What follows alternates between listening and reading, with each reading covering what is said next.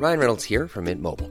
With the price of just about everything going up during inflation, we thought we'd bring our prices down. So to help us, we brought in a reverse auctioneer, which is apparently a thing.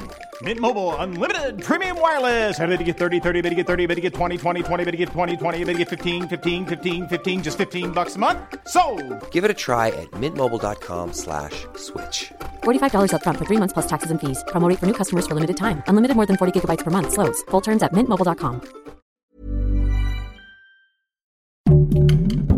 Heraldo Podcast, un lugar para tus oídos. Hoy, en primera plana, ya quedó. Los diputados aprobaron el presupuesto para el 2022. Te contamos cómo repartirán el dinero el próximo año. Esto es Primera Plana de El Heraldo de México.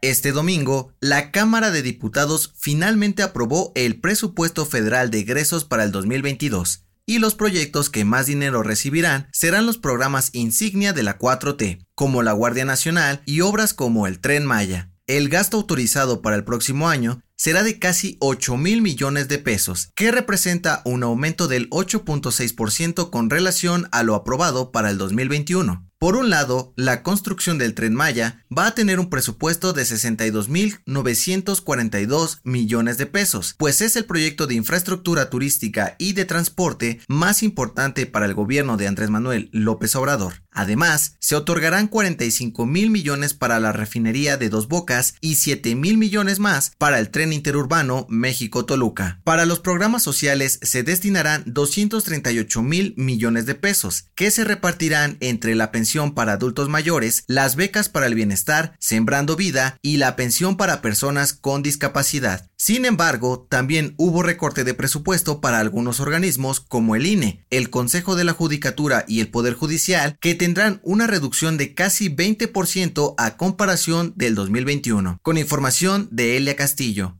¿Quieres estar bien informado? Siga Primera Plana en Spotify y entérate de las noticias más importantes.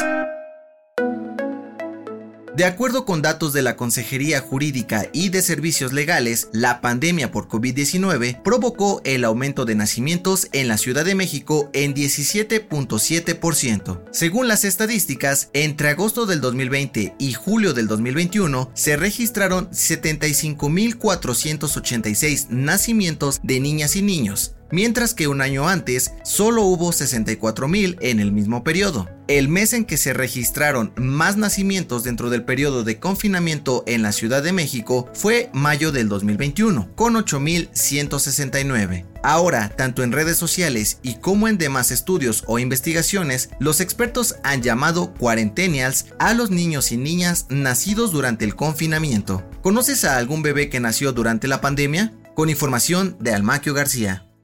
En otras noticias, el 13 de noviembre se registró una explosión en la colonia Pensil de la alcaldía Miguel Hidalgo en la Ciudad de México. El incidente se debió a la acumulación de gas en una casa y dejó un saldo de una persona fallecida y 12 lesionadas. En noticias internacionales, ante el aumento de contagios por COVID-19 en Europa, Alemania, Países Bajos, Austria, Bélgica y Polonia anunciaron que retomarán restricciones para frenar los casos, por lo que habrá toques de queda para personas no vacunadas y limitarán el aforo en bares y restaurantes. Y en los deportes, tras la fecha FIFA de este fin de semana, las selecciones de Brasil, Francia, Bélgica, Croacia, España y Serbia amarraron su boleto a la Copa del Mundo del 2022 y se sumaron a la anfitriona Qatar, Dinamarca y Alemania como los países clasificados hasta el momento. El dato que cambiará tu día.